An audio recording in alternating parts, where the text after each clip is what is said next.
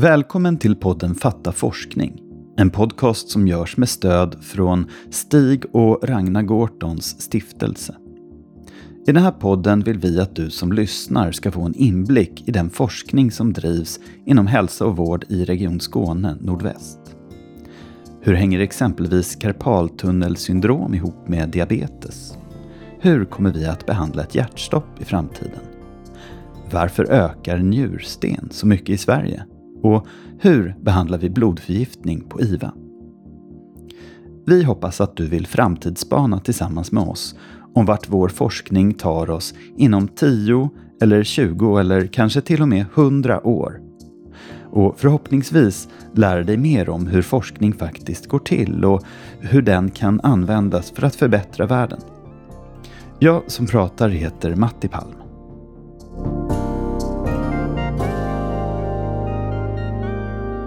Hej Jonas Tväring, forskare vid Lunds universitet, institutionen för kliniska vetenskaper i Helsingborg och även specialistläkare i infektionssjukdomar vid Helsingborgs lasarett. Välkommen till Fatta forskning. Tack så mycket Matti, det är trevligt att vara här. Grattis tänkte jag säga först, för ni har ju fått eh, beviljat medel till en ganska stor studie i Sverige här. Ja, precis. Vi är glada.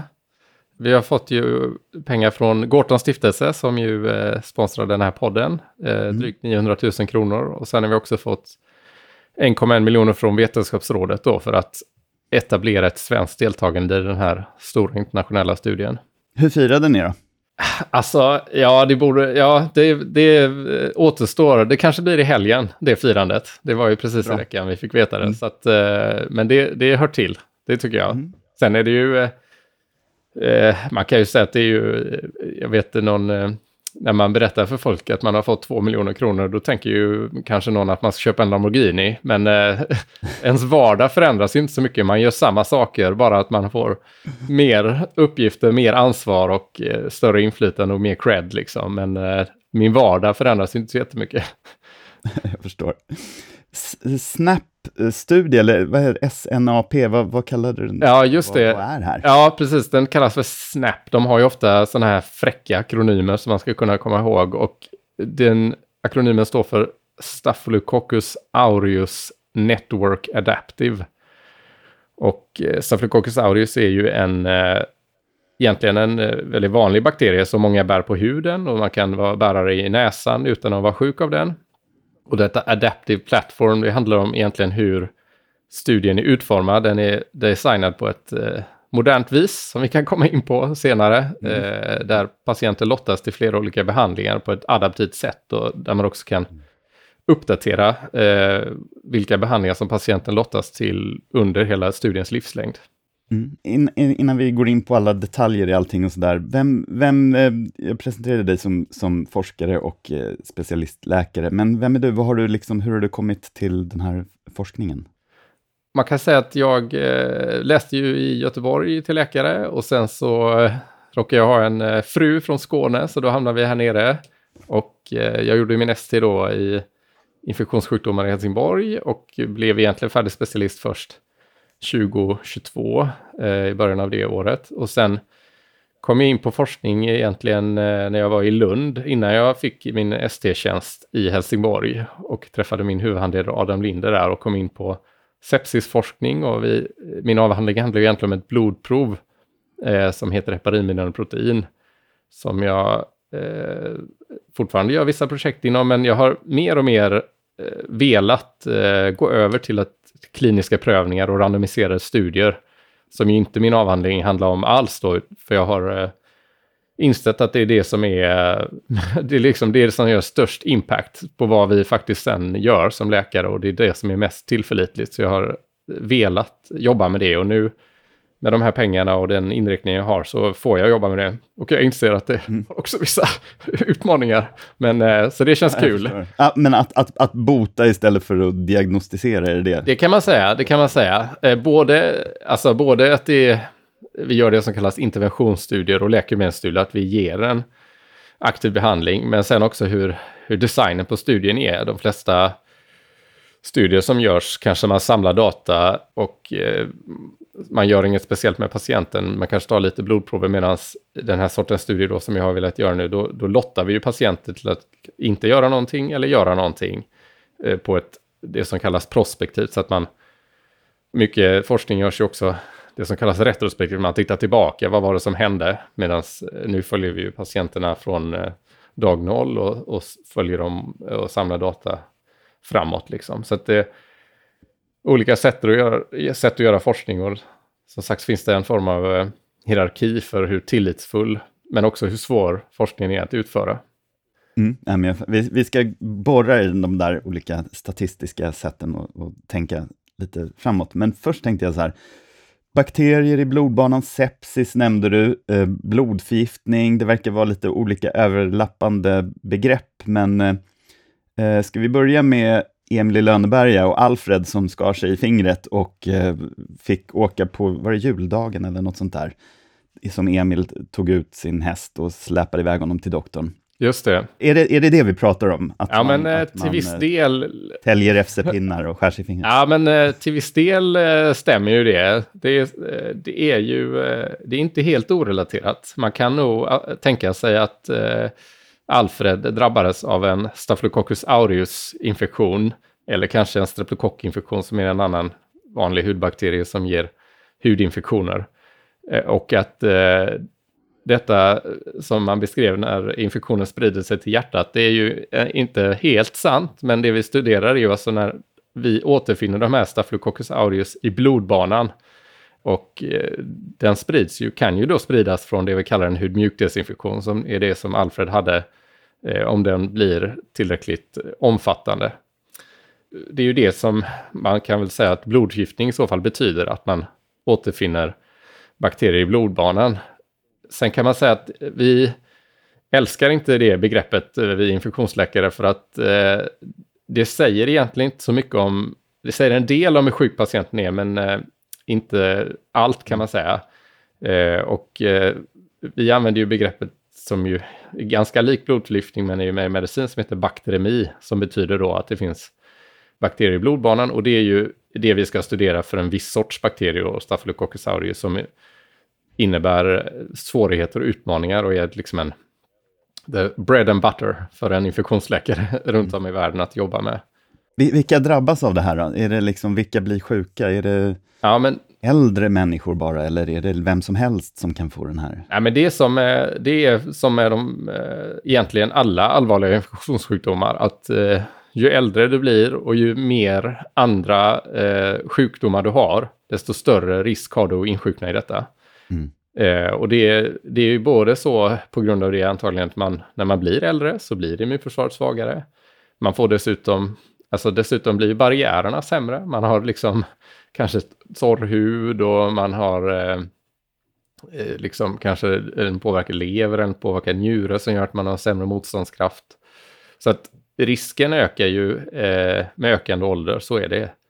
Eh, så att de vi ser på sjukhuset är ju mest liksom 60, 70, 80-åringar med detta, men, eh, men det kan definitivt eh, drabba alla åldrar och eh, det finns ju speciella grupper som har extra stor risk, till exempel intravenösa missbrukare som eh, använder smutsiga nålar och det förekommer såklart också bland, i de allra yngsta åldrarna, bland nyfödda och för tidigt födda. Och det är inte sällan då relaterat till sjukvårdsinsatser, det vill säga vi har gett dem nålar som inte är smutsiga då, men de blir ju kanske infekterade med hudbakterier. Mm. Så att det är så med nästan alla infektioner, att det är högt precis i nyföddhetsperioden och sen så är det lågt och så stiger det liksom linjärt under eh, livstiden när man är vuxen i, i förekomst så att säga och också eh, till viss del allvarlighetsgrad kan man säga. Hur farligt är det att få den här typen av bakterier i blodbanan? Ja, i, alltså på populationsnivå så är det ju ungefär 15 till 20 procent som avlider inom tre månader från att man har upptäckt bakterien i blodbanan. Så det är ju högt. Mm. Sen eh, så ska man ju eh, ta med i den beräkningen att det är ju eh, ofta personer som är äldre, som har andra sjukdomar. Och när man pratar om dödlighet från en sjukdom så får man ju fundera kring ja, man, till slut ska ju en människa dö av någonting. Och eh, det är väldigt många som till slut dör av en infektion. Mm. Eh, och eh, ibland pratar vi om åtgärdbarhet, eller det som på engelska heter preventability. Och eh, infektion betraktas ju generellt kan man säga som en åtgärdbar sjukdom i alla lägen, för man kan ju ge antibiotika och bota det. Men man ska veta om att det är, det är nog många av de personerna som dör i en sån här infektion det finns oftast liksom saker man kan göra bättre och det är ju precis det vi vill studera. Men det är också så att det kommer alltid vara personer som dör i de här infektionerna för att det är, det är en slutdestination för många människor. Och det, det är bara så det är. Så att, eh, men vi vill ju få ner den siffran, men vi kommer ju aldrig komma till noll. Så är det ju. Nej, jag får ändå då när du pratar, en uppfattning om att det är ganska vanligt.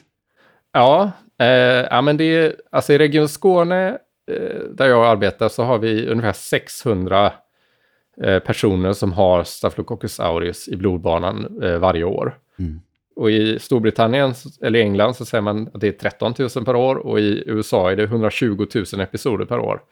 Så att det de har ju såklart mycket större population, men då inser man att det är ju en förhållandevis vanlig sjukdom eller ett sjukdomstillstånd och infektion och om man i forskningssammanhang då relaterar det till att mellan åren 2000 och 2021 så var det mindre än 3000 personer som var med i någon randomiserad klinisk prövning avseende den här sjukdomen. Trots att det ju då i USA är 120 000 per år. Och det är ju eh, nästan pinsamt dåligt, eh, tycker jag. Då, för att, mm. Och det är också det som leder till att just med den här sjukdomen så eh, skiljer det sig väldigt mycket hur infektionsläkare behandlar den. Och då betyder det oftast att vi har för dåligt vetenskapligt underlag för hur den ska behandlas. Det finns en intressant undersökning som gjordes av eh, upphovsmannen till den här SNAP-studien där man tillfrågade infektionsläkare hur de skulle behandla det här tillståndet och då fick de ju mer än 30 eller 40 olika förslag på hur den skulle behandlas och olika antibiotikapreparat och olika duration för antibiotika. Och det beror ju helt enkelt på att vi har för dålig data exakt hur man ska göra. Och det innebär ju i sig att det finns ett utrymme för att bli bättre. Mm. Det är dags att studera det noggrannare, som ni ska göra. Ja, men definitivt, definitivt. Mm. Ja. Ja, men vad bra. Då, då har vi, då har vi liksom rätt ut vad det är vi ska bota med, med ja. ökade kunskapen. Ska vi prata lite mer om själva studien och hur den går till och sådär? Ja, men absolut. SNAP-studien som dras igång i Sverige, den har hållit på ett tag i andra länder. Kan du berätta om liksom upplägget där? Ja, men precis. Den Eh, de inkluderar sin första patient i början av 2022 i Australien då. Det är University of Melbourne som är det som kallas sponsor, som liksom är upphovsmän och driver den här studien. Och eh, sen har de ett samarbete med Kanada och Nya Zeeland och eh, sen var Sydafrika ganska tidiga på att hoppa på. Så att eh, i fem länder så har man sedan dess inkluderat patienter och eh, nu är de uppe i över 1700 patienter som är med i den här studien. Så det är redan den historiskt största studien som någonsin gjorts på området faktiskt. Eh, det här blir en lång historia kanske, men den här studien är då inspirerad av eh, en annan studie som heter Remap CAP. Eh, och CAP eh, betyder Community Acquired Pneumonia, alltså samhällsförvärvad lunginflammation. Det är en intressant historia i sig för att de de forskarna som etablerade den studien, eh, de var frustrerade efter sars-pandemin att eh, vi fick en pandemi och det var en massa människor som blev väldigt sjuka. Och när pandemin redan hade försvunnit så hade vi inte lärt oss någonting hur den skulle behandlas. Mm. Det fanns oerhört lite studier på sars-pandemin. Sars, det var alltså den här coronavirussmittan som dök upp i början på 2000-talet och sen försvann eh, efter något år. Ja, det intressanta är ju att då sa man att vi, vi måste ju vara beredda när nästa pandemi kommer.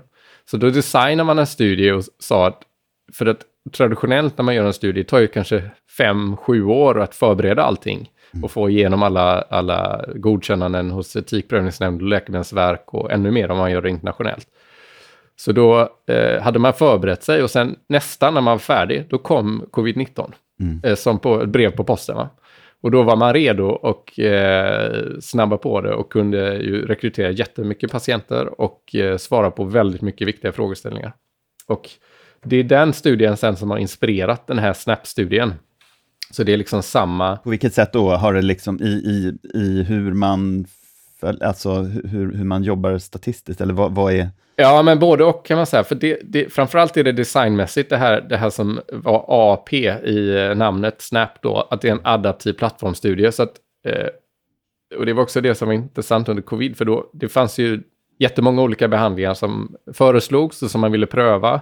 Och då är det en adaptiv prövning, så då kan man lägga till en ny behandling och sen så kanske man redan efter några månader, om man får in många patienter, kan säga att nej, den var inte bra. Och då lägger man till en annan behandling utan att behöva börja om med, mm. med sju års planering och Läkemedelsverket ansökningar och göra en ny studie, inkludera 2000 patienter, stänga den studien, publicera resultatet. Utan man kan ta in en ny behandling, testa den, ta in nästa, ta bort den som inte fungerar. Och på det sättet eh, så är det en adaptiv prövning. Men det bygger också då på att man har precis som du nämnde då, att man har ett annat statistiskt eh, basunderlag. Mm. Låt oss försöka borra i det här liksom, och se, och se ja. vad man kan, kan liksom förstå som människa. Eller, ja. Ja, ja, ja.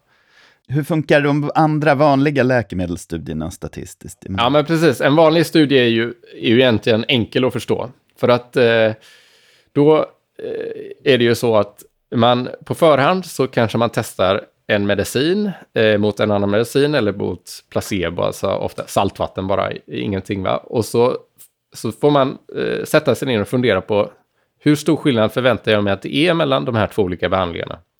Och sen kan man räkna då på utifrån det vi vet sedan tidigare och det vi tror om de här behandlingarna så kanske vi behöver 2000 patienter för att med statistisk säkerhet kunna säga att det går att lita på resultatet. Mm. Och statistisk säkerhet, det är egentligen så här att slumpen inte kan ha orsakat de här eh, skillnaderna som vi ser.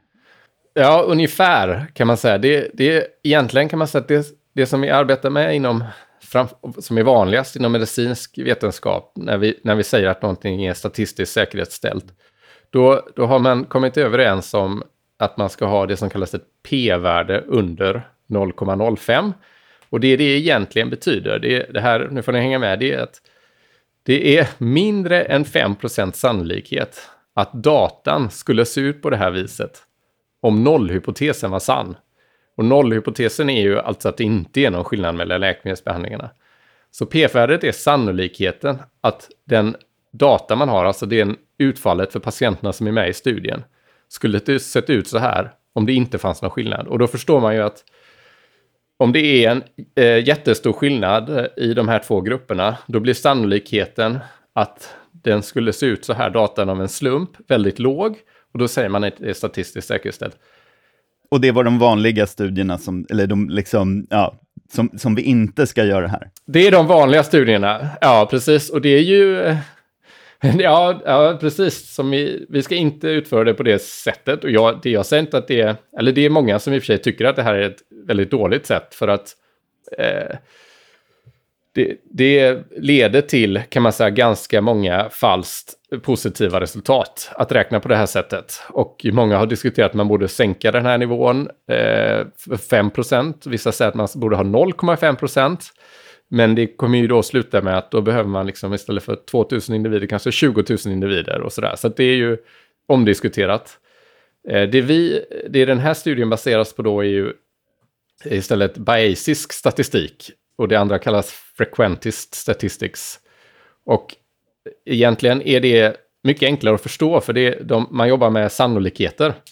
Så att, eh, och det är därför man kan uppdatera Eh, behandlingarna på det sättet också. För var 500 patient som är med i studien så gör man en, vad som kallas en basisk uppdatering. Och så tittar man, hur stor är sannolikheten mellan, eller att eh, behandling A är bättre än behandling B? Och är den då eh, 70 procent, då fortsätter man kanske med 500 patienter till fram tills den antingen hela tiden ligger på 50 procent och man kan säga att det kommer inte vara någon skillnad. Eller att den ligger uppe över 99 procent och då då stänger man den armen och säger okej, okay, nu har vi med 99% sannolikhet sagt att behandling A är bättre än behandling B. Nu vet vi det och nu kan vi börja med nästa behandling istället. Och då jobbar man med, ja det är kanske inte helt lätt att förklara, men då jobbar man med simuleringar och tittar på hur fördelningen av, av eh, patientutfall hamnar inom de här sannolikhetsskalorna.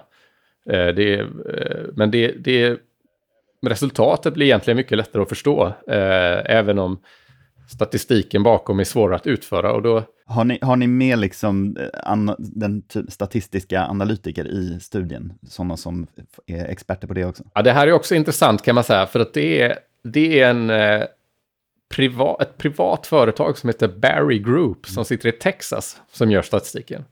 Och de, eh, han eh, Barry, eh, han har liksom skrivit ända sedan 90-talet, början på 2000-talet om att det är så här man borde göra studier och brunnit för detta. Och sen så, nu äger han liksom rätten på, kan man säga, eller han anlitas ju för att både göra den här Remap Cap och de allra första studierna inom bröstcancerforskning och så som använder den här metoden. Och det är ju, kan man säga, ett etiskt problem i sig att de är, de är de enda som är så avancerade i dagsläget Eh, att kunna utföra detta. Så att, eh, det, är ju, det är ju en risk, va? Att ett privat företag gör alla analyser och alla andra sitter där och förstår det kanske inte exakt. va? Så det, jag vet att det finns eh, Nederländerna då som vi kommer till som är ansvariga i EU för den här studien som har tagit på sig sponsoransvaret och ett avtal med Australien för att vi i Sverige och Tyskland ska kunna gå med. De, eh, de ska försöka att förstå och ge sig in i den här branschen. Eh, alltså det är ju såklart andra som kan eh, lära sig detta, men det är... Och det är inte hemligt hur, det, hur man räknar eller sådär såklart. Nej, men jag, jag menar, det är ändå viss grad av hemlighetsmakeri är det säkert, för att det är ett privat företag som har utvecklat vissa metoder som de vill sälja ju liksom. Jag förstår. Eh, alltså jag menar, Bergs statistik är ju eh, jättemånga som kan, men eh, just exakt hur man gör det i de här adaptiva, randomiserade, stora internationella prövningarna, det, det, kom, det, det är okej okay ja, för poddlyssnaren man, där ute nu att känna att man kanske inte förstår precis allt som vi har pratat om. ja, det är okej. Okay. Det är okej. Okay. Många av mina kollegor förstår det inte kan jag säga. Jag känner också att det är lite skönt att jag inte behöver förstå. Men, men, ja, men jag förstår ju ungefär vad, det, sannolikheter eh, istället för eh, att man liksom får ett eh, resultat, här, så här stor är den här chansen att det här stämmer som vi pratar om. Liksom, ja, ja. Man förstår att det finns något bra med det där, men vilken typ av studier passar den här, det här andra sättet att jobba på, med den här adaptiva plattformsmodellerna? Man kan nog tänka sig att det är många studier som skulle kunna göras på detta sättet. Eh, till exempel när man vill eh, veta om en viss dos av ett läkemedel är den bästa dosen. Det vill säga, då kan man eh, med sådana här adaptiva prövningar också ge, man kanske kan istället för att ge 200 milligram eh, du vet, eh, av det här läkemedlet eller ingenting. Och sen så nästa gång så får man göra en ny studie med 100 milligram. Och så vet man inte riktigt, så kan man ju ha väldigt många armar då. Eh, och det, det kallas för Response Adaptive Randomization. Så har man liksom kanske man 25 milligram, 50, 100, 200, 250. Och sen utifrån hur bra det går i de olika armarna så kan man justera, så tar man bort 25 milligram för man såg att det, det var inte bra. Och så lägger man fler i 200 milligram och sådär. Eh, men det är ju eh, det är ju gjort för liksom så den designen som vi tittar på, det är ju gjort för randomiserade liksom interventions, alltså läkemedelsprövningar. Eh, sen Bayesisk statistik, det kan man ju egentligen eh, applicera på alla eh, studier. Så det är ju eh, det är bara ett annat sätt att uppnå ska man säga, statistisk säkerhet. Och vad är det ni jämför i den här studien? Vad är, det, är det olika läkemedel eller är det något annat som ni jämför? Alltså det kommer in en patient ja, och lottas liksom till att få en viss behandling. Jag hoppas att ni, ni har bara bra behandlingar, så att säga. Ja, nej, men, ja, men det är en mycket relevant fråga. Eh, för om man då jämför det som läkemedelsföretagen ofta gör, som man kanske tänker på när man gör läkemedelsstudier, de, de testar ju ofta nya läkemedel mot kanske ett befintligt läkemedel eller mot bara placebo och saltvatten. Liksom. Eh, detta är ju inte något läkemedelsföretag som är inblandat, utan det är ju bara vi läkare och forskare själva som har initierat den här studien för att vi är intresserade av att veta vilken behandling som är bäst. Och då är den etiska grundprincipen att det ska finnas en jämnbördighet mellan de behandlingarna som man testar. Så det är utgångspunkten för att man överhuvudtaget ska få ett etiskt godkännande. Att vi inte vet eh, huruvida den ena eller den andra behandlingen är bäst. Och i det här fallet då så i, i grund och botten så kan man säga att det finns tre stycken, det de kallar domäner. Och det ena är grundantibiotikabehandlingen. Så då lottas mellan två av våra standardbehandlingar. Till exempel så eh, vet vi nu då att Staphylococcus aureus är, de är känsliga för både penicillin och en variant av penicillin som heter kloxacillin. Men vi vet inte vilken som är bäst. Så om man har en Staphylococcus aureus som är känslig för penicillin så lottas man mellan de här två. Sen kan man dessutom i den här studien då lottas till ett tillägg av en annan antibiotikatyp. Ibland gör vi så att vi ger två olika sorters antibiotika med aktivitet mot bakterien.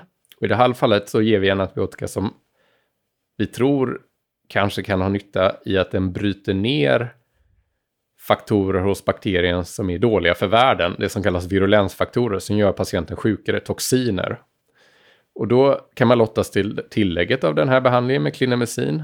Och sen kan man i tredje steget dessutom lottas till om eh, behandlande läkaren då tycker att det är rimligt för att man är inte alltför sjuk. Så kan man lottas till ett tidigt byte till tablettbehandling med antibiotika. Först så får man det i blodet, intravenöst. Precis, det är så. Egentligen kan man säga att vi har ju... Dagens data har inte kunnat visa att man borde göra annat än att ge 14 dagars intravenös behandling för det här. Det tror de flesta av oss infektionsläkare att det behöver man inte i alla fall, eh, utan ofta räcker nog med sju dagar. Och hos barn ger man kortare än så för att eh, de har märkt att det fungerar. Men eh, det är här vi behöver data och verkligen kunna lita på någonting och då är det det vi utvärderar om man jämför att ge så lång behandling direkt in i blodet med antibiotika eller man kan gå över till tabletter. Va? Precis, så det är grundförutsättningen. Att vi, och det är därför man, det är det man måste förklara när man tillfrågar någon om det som kallas informerat samtycke, att vara med i en sån här studie, att förstå att vi lottar inte dig mellan eh, saker vi, där den ena saken är sämre än den andra, då skulle vi inte behöva göra studien, utan vi lottar bara mellan sånt där vi inte vet och vi tror att de är likvärdiga, men vi vill verkligen veta vad som är bäst. Liksom. Mm. Och upplägget på den här studien, om jag förstod det rätt, så innebär det att om man märker att en av behandlingarna är sämre, så kan man ta bort den och ändå fortsätta studien. Så att säga. Precis, eh, så är, så är liksom upplägget på den här studien. Det, det kommer ju ta vi tror att den vi kommer kunna svara på först är den här klinamycin-tillägget då. Eh, om det överhuvudtaget hjälper. Så när vi nu med kanske 2-2 tusen patienter eh, svarar på den frågan, då kommer den tas bort. Eh, och så kan vi lägga till en ny fråga. Mm. Och det vet jag redan är på gång, att flera nya frågor håller på att utvecklas till studien. Intressant. Så det, och det, det är klart att det här är, det handlar väl också om då att om man till exempel kan ge en kortare behandling så blir det ju mindre antibiotika i samhället, färre, kanske färre resistenta bakterier på sikt och sånt där, när man har mer exakta behandlingar. Är det också som ett ja, resultat av studien man kan få, inte bara bota bättre? Ja, men precis. Det är ju, det är ju eh, kanske inte så, eller det är inte så lätt att mäta en sån här studie, kan man säga, utveckling av antibiotikaresistens, för det tar ju många år och kanske behövs många tusentals doser över lång tid innan man ser vad egentligen resultatet är. Och det är svårt att föra i bevis eh, orsakssambandet kring att det var den här studien. Men, men det vi tror oss veta är ju att ju smalare behandling, det vill säga ett mer riktat antibiotika vi ger, desto mindre bieffekter har vi, både vad det gäller antibiotikaresistens och där, där är det ju nog mycket så att vi har ju en väldigt stor tarmflora och om man ger eh, antibiotika så finns det ett tryck för resistensutveckling i ens egen tarmflora. Och så kan den spridas då eh, mellan individer. Och i det sammanhanget så får man också mindre risk för biverkningar eh, än om man ger ett brett antibiotika, för då kanske man slår ut sin egen tarmflora och det finns risk att man får överväxt av elakartade bakterier i tarmfloran. Och sådana saker mäter vi ju även i den här studien, negativa effekter av, av antibiotika. Och det, det är ju alltid så att det finns en gammal myt kan man säga att man alltid ska ta färdigt en antibiotikakur. Och det är ju, det är ju verkligen en myt. Alltså man ska, en antibiotikabehandling ska bara vara så lång som den behöver för att bakterierna ska dö. Och det är ju väldigt svårt att veta som privatperson, men, men eh, om man till exempel efter två dagars antibiotika får veta att det faktiskt bara var en virusinfektion eh, och doktorn säger att vi hittar inga bakterier och det är inga bakterier, alltså då, då ska man bara sluta. Mm. Eh, så att eh, det är aldrig bra att ta antibiotika i onödan kan man säga, för det finns alltid bieffekter. Mm. Det är ju världens bästa preparat tycker vi infektionsläkare, men eh, det ska användas rätt. Mm, mm. Ja, men bra, bra, det där hade jag ingen aning om. Det har man ju verkligen hört, att man alltid ska äta alla tabletter. Det kanske man ska om, ja. inte, om det inte finns anledning att inte göra. Ja, men man ska ju det om man verkligen har sjukdomen. Mm. Liksom. Eh, men man ska ju också veta att längden för antibiotikabehandling, precis som jag är inne på då, det, det, är ju liksom, det finns väldigt mycket studier som behöver göras där ute. Varför är det just fem dagar eller sju dagar eller fjorton? Jo, det är för det vi har fem fingrar på handen, sju dagar i veckan. Alltså det är ju, det är ju inte baserat på att det är ingen som har gjort den där responsadaptiva studien där man ger i fem dagar, sex dagar, sju, åtta, nio, tio, elva, tolv och ser vilket som är bäst, utan man, man har ja, fem verkar lagom, tio verkar lagom. Och det, och det här är ju på populär... Jag tror ju att det mesta är ju rätt på populationsnivå. Det är klart att vi testar många av de här sakerna, men, men om fem eller åtta dagar är, är bäst, det är ju... Eh, det återstår ju att se för väldigt många diagnoser och eh, det varierar säkert mellan individer, men på populationsnivå så gör vi såklart vårt bästa här.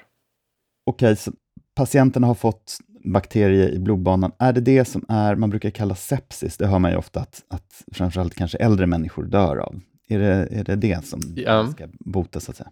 Eh, ja, men till viss del kan man säga. Eh, blodförgiftning och sepsis är inte samma sak. Eh, blodförgiftning som eh, jag nämnde tidigare, det kan man nog bättre översätta till det vi kallar bakteriemi, det vill säga att bakterier finns i blodbanan. Och det är ju det vi ska studera. Men sepsis är egentligen ett bredare begrepp med en delvis annan definition som eh, har tillkommit i modern tid kan man säga. Den första definitionen kom 1991 och den senaste definitionen från 2016 lyder egentligen att det föreligger när man får en organdysfunktion orsakad av ett dysreglerat immunförsvar som en reaktion på en infektion. Så det det egentligen betyder är om en infektion blir så allvarlig att dina organ börjar fungera dåligt, då har man sepsis. Och det är ju ganska vanligt förekommande om man har Staphylococcus aureus i blodbanan. Det är ett allvarligt tillstånd och det leder inte sällan till att eh, en så pass allvarlig infektion att organen fungerar dåligt, det vill säga man kanske kissar för lite, njurarna fungerar dåligt, eller man, eh, hjärtat pumpar dåligt med blod och det är svårt att hålla uppe blodtrycket och sådär. Men eh, så att sepsis är ju liksom en paraplyterm för all allvarlig infektionssjukdom i nuläget egentligen. Och de kan också, inom det spannet så finns det också en stor variation. Man kan vara inte så jätte, jättesjuk eh, och ändå få slutdiagnosen sepsis. Och vissa är ju extremt sjuka och ligger på intensivvården. Man har satt cut-offen för sepsis rätt så lågt. Eh, så att det blir som en paraplyterm för stor del av infektionssjukdom. Var de, många kommer uppfylla det begreppet som sagt av Staphylococcus bakteremi, men inte alla heller. Jag förstår. Så, men, men det ni mäter, eller den diagnosen som man har i studien, vad, vad, är det, så att säga, när man, patienterna, när får de vara en del av studien? Ja, alltså det går till så här då, eh, det som kallas inklusionskriterie, att få med i studien, då, då ska man återfinna den här Staphylococcus aureus-bakterien i blodbanan. Och så det går till eh, som regel då, och man ska finna den också inom 72 timmar från att odlingen är tagen. Så det som oftast händer är att man kommer in som patient till akutmottagningen med ambulans eller gåendes. Och eh, man har kanske ofta feber och mår dåligt och man har hög puls och hög andningsfrekvens. Och då misstänker vi att man har en infektion någonstans. Och innan vi ger då antibiotika eller akutläkarna så tar man ofta en blododling, det vill säga man, man tar eh, 10-20 ml blod och häller i en flaska och så ställer man den i ett skåp eh, där det är 37 grader som eh, bakterierna gillar. Och så tillväxter de i den här flaskan där det finns en massa näringsämnen. Då bildas koldioxid och då larmar flaskan i Helsingborg och då skickas den ner till Lund. Och då eh, kan de dels direkt på den flaskan ibland hitta bakterierna med hjälp av en eh, apparat som heter masspektrometri som har revolutionerat mikrobiologin. Eller så kan de odla ut den på en sån här agarplatta som ni har sett med, eh, som man har sett ibland där det kan växa bakterier och sen kan man antingen via mikroskopi eh, på blodet eller via sån här maxspektrometri identifiera bakterierna. Och då fungerar det så, i alla fall i Region Skåne, att när man vid, redan när man mikroskoperar patienten eller man får ett sånt här svar, så skickar de ett fax. Det använder vi i Region Skåne fortfarande. är det sant? Vad roligt. Det är på riktigt. Detta är på riktigt. Då får vi ett fax eh, till eh, Helsingborg, vår, liksom, vårt konferensrum på infektionsavdelningen i Helsingborg där det står den här patienten i Ängelholm eller på den här avdelningen i Helsingborg har den här bakterien i blodet. Och, då, eh, och det är på det sättet vi kommer identifiera. Hur lång tid har den här, det låter ändå att odla det här, det låter som att det tar någon dag? Ja, men eh, nej, men det, tar, det kanske tar Alltså, det kanske tar 12-16 timmar för bakterierna att tillväxa tillräckligt mycket för att den ska mm. reagera på koldioxidbildningen. Sen är det ju eh, så att, eh, att sen kan man skicka den där flaskan från Helsingborg till Lund. Och sen så ska de titta i mikroskop och göra en sån här direkt masspektrometri. Och det är inte alltid man hittar bakterierna. Det är kanske inte tillräckligt många eller de är lite, mm. mår inte riktigt bra. Och då måste man odla fram dem och ge dem mer godis för att de ska visa sig. Och, så att det tar ofta, vi får nog, det tar nog eh, 24 48 timmar oftast innan vi får det här svaret att det finns Staphylococcus aureus i blodet. Och då har vi sen kan man säga ett dygn på oss att gå till patienten på den avdelningen de är, förklara för dem vad den här studien är, kanske prata med anhöriga, ge dem skriftlig information, låta dem tänka efter. Eh, och eh, om de då eh, kan tänka sig att vara med så lottar man dem sen till alla de här olika behandlingarna och så är det ju såklart en massa uppföljning varje dag med att hålla koll på vilka värden man har och, och, och se vad egentligen eh, som händer.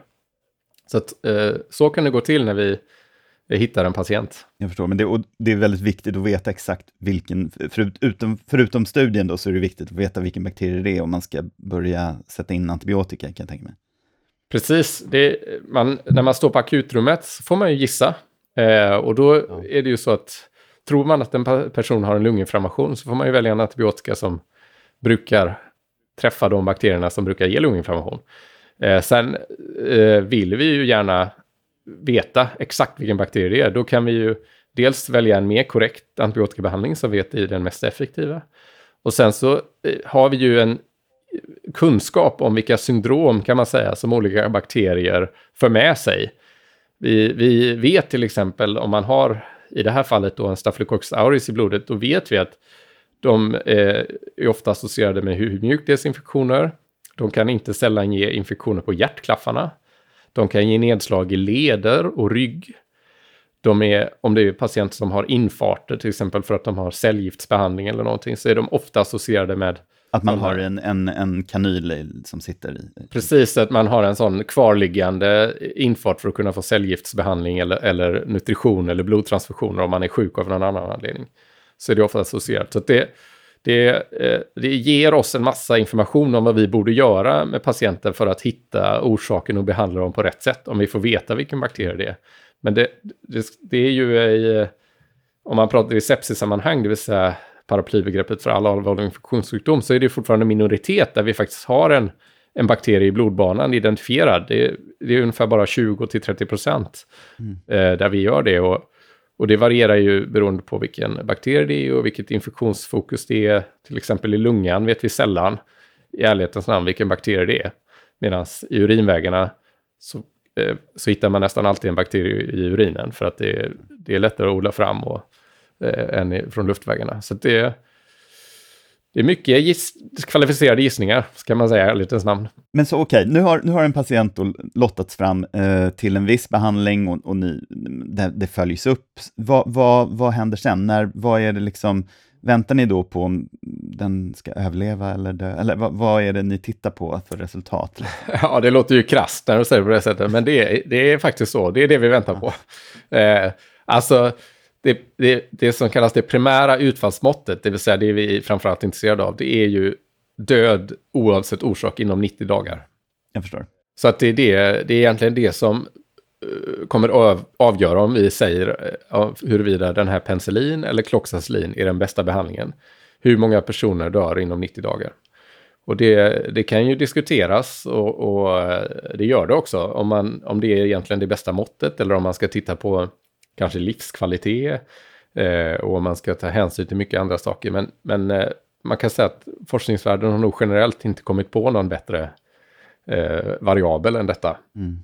Det ju, det... Men det kan då ha hänt att patienten har dött av något annat eller att patienten kanske har kvar symptom eller, eller liksom som, som livskvalitet, som du sa, alltså har, har drabbats av den här sjukdomen så att så att det, man ändå har, har liksom blivit negativt påverkad på sikt. Liksom. Definitivt, eh, och det har vi ju, det, har vi ju eh, det, det, är ofta det man har då som sekundära utfallsmått, så vi mäter ju andra saker också. Till exempel eh, mäter vi återgång till normalt aktivt dagligt liv med eh, sådana här frågeformulär. Om man, kan man fortfarande diska? Kan man fortfarande klä på sig själv? Som är ju av allra största intresse för patienterna såklart. Mm. Eh, men sen är det ju, det är också, kan man ju också diskutera, är det verkligen, för om en eh, person då dör av en hjärtinfarkt 60 dagar senare, då kan man ju diskutera, berodde det på den här infektionen? Borde vi verkligen ta med dem som ett, ett eh, negativt utfall för den här behandlingen? Samtidigt är det nog så att just vad det gäller hjärtinfarkt så ökar den risken om man haft en sepsis innan. Mm. För att det, det, påverkar en massa saker i kroppen. Eh, och sen det, så, det blir svårt att välja. Liksom, så att, så ja, precis. Och, och, det, och just eftersom de lottas eh, mellan två olika behandlingar, det är det som är nyckeln. Va? Så förekomsten av chans-hjärtinfarkter borde vara samma i de olika grupperna. Så att det är ju det som är tanken då, att inget ska skilja dem förutom att de har fått olika antibiotikabehandling. Då. Och det är därför man eh, på ett bättre sätt kan etablera att det troligen finns ett kausalsamband. Just det. Det lät som, eh, i, i början när vi pratade så, så diskuterade vi liksom den här eh, adaptiva plattformsbehandlingen, eller vad man ska kalla den för. Eh, och det lät som ett, ett nytt sätt att jobba. Den, den här metoden kommer den här sars-epidemin som var 2000, i början på 2000-talet. Och är det liksom, kommer den här er förändrade sättet att forska eller liksom framåt? Vad, vad tror du? Jag tror att det kommer bli vanligare. Eh, och det, eller det ser vi redan att studier dels görs eh, oftare nu med bajsig statistik och görs oftare som additiva prövningar. Och det finns ju framförallt liksom datorsimuleringar som visar att det är effektivare. Det vill säga man behöver färre patienter och man kan svara på fler frågeställningar effektivare på kortare tid med mindre pengar och så vidare. Sen är det, det är ju inte, det, det kommer ju inte liksom över en natt göra eh, att all forskning blir annorlunda och det har definitivt sina kritiker också. Vad säger de då? Var, var, varför gillar? Jo, men eh, de menar att, och det kan man ju förstå själv då, att eh, om man lottas till flera olika behandlingar Eh, så, kanske, så kan man ju tycka att det är svårt då att i efterhand veta, det vet, låt oss säga att man lottas både till penicillin och sen lottas man till klinemesintillägg, en annan antibiotika, och sen lottas man till tidig byte till antibiotikabehandling. Och då, då är det ju svårt att veta i slutändan vilken av de här tre var det som gjorde den här skillnaden. Och då, det är ju rent statistiskt instrument då som man använder för att ta hänsyn till vilken man lottades till och det vi kallar justera för, för att ta reda på vad var faktiskt effekten av klinomycin. Och då menar många att det är mycket renare då att bara ge två olika behandlingar. Vi bestämmer hur många patienter som ska vara med och sen svarar vi på det. För det är ju också någon form av, det kan också kritiseras det här att man, att man tittar ju på datan var 500 patient. Och medan i vanliga studier, då säger man ju att då, då man, man tjuvtittar ibland för att se att inte en behandling är skadlig jämfört med den andra.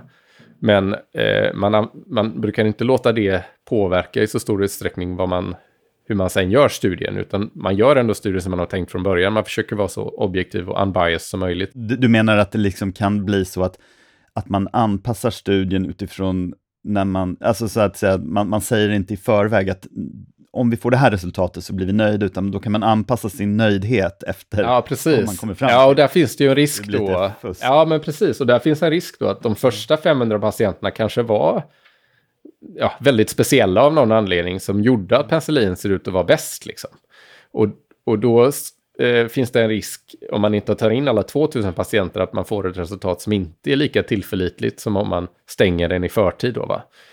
Eh, alltså jag är inte, jag är ju läkare, jag är ju inte matematiker. Eh, men jag, så, i den förståelsen jag har så jag tror att det mycket bygger på att detta är nytt och att man inte förstår mm. detaljerna kring det. Och därför är man skeptisk. Liksom. Jag, jag tror att det, det vilar på en eh, god bas, men jag är inte tillräckligt matematiskt kunnig för att liksom kunna redovisa beviset exakt för hur det fungerar. Och det hoppas jag lära mig mer om jag var med i den här studien. Men, men det, det, och det är ju det som är kul, kan man säga, forskning. Att allting är uppe för diskussion. Liksom. Mm. Eh. nu har vi pratat i tre kvart här. Jag tänkte liksom slutfrågan. Vad hoppas du att den här studien ska leda till konkret för, för patienterna? Så att säga? Ja, men jag hoppas att vi, eh, jag tror också att den kommer leda till det, att vi bättre vet vilken behandling som är den bästa för patienter med Staphylococcus i blodbanan. Så att vi eh, utan tveksamheter, alla eh, läkare i väldigt stor utsträckning kommer välja samma behandling, samma behandlingslängd, samma utredningar. Och eh, att man med trygghet kan säga att detta, detta är faktiskt det bästa för dig. Och det, det har vi ett gott stöd för.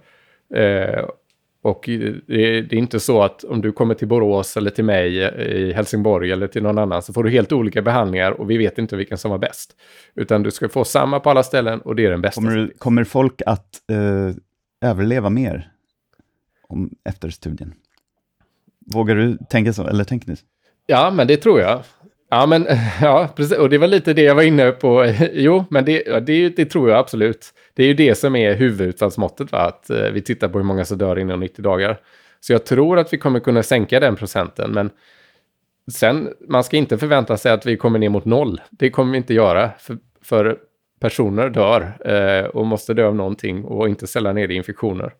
Eh, men vi kom, jag tror att det kommer kunna göra att vi sänker den. Sen ska man ju veta om att man ska akta sig för att titta på det vi kallar före efter-data, eh, det vill säga kanske jämföra hur många som dör år 2023 och de som dör år 2030, för att det händer väldigt mycket annat, det vill säga vi blir äldre, vi får fler andra samsjukligheter, så att det kanske tvärtom är så att eh, dödligheten kommer ligga på 15 procent år ut och år in. Men det är egentligen en positiv effekt avseende behandlingseffektiviteten.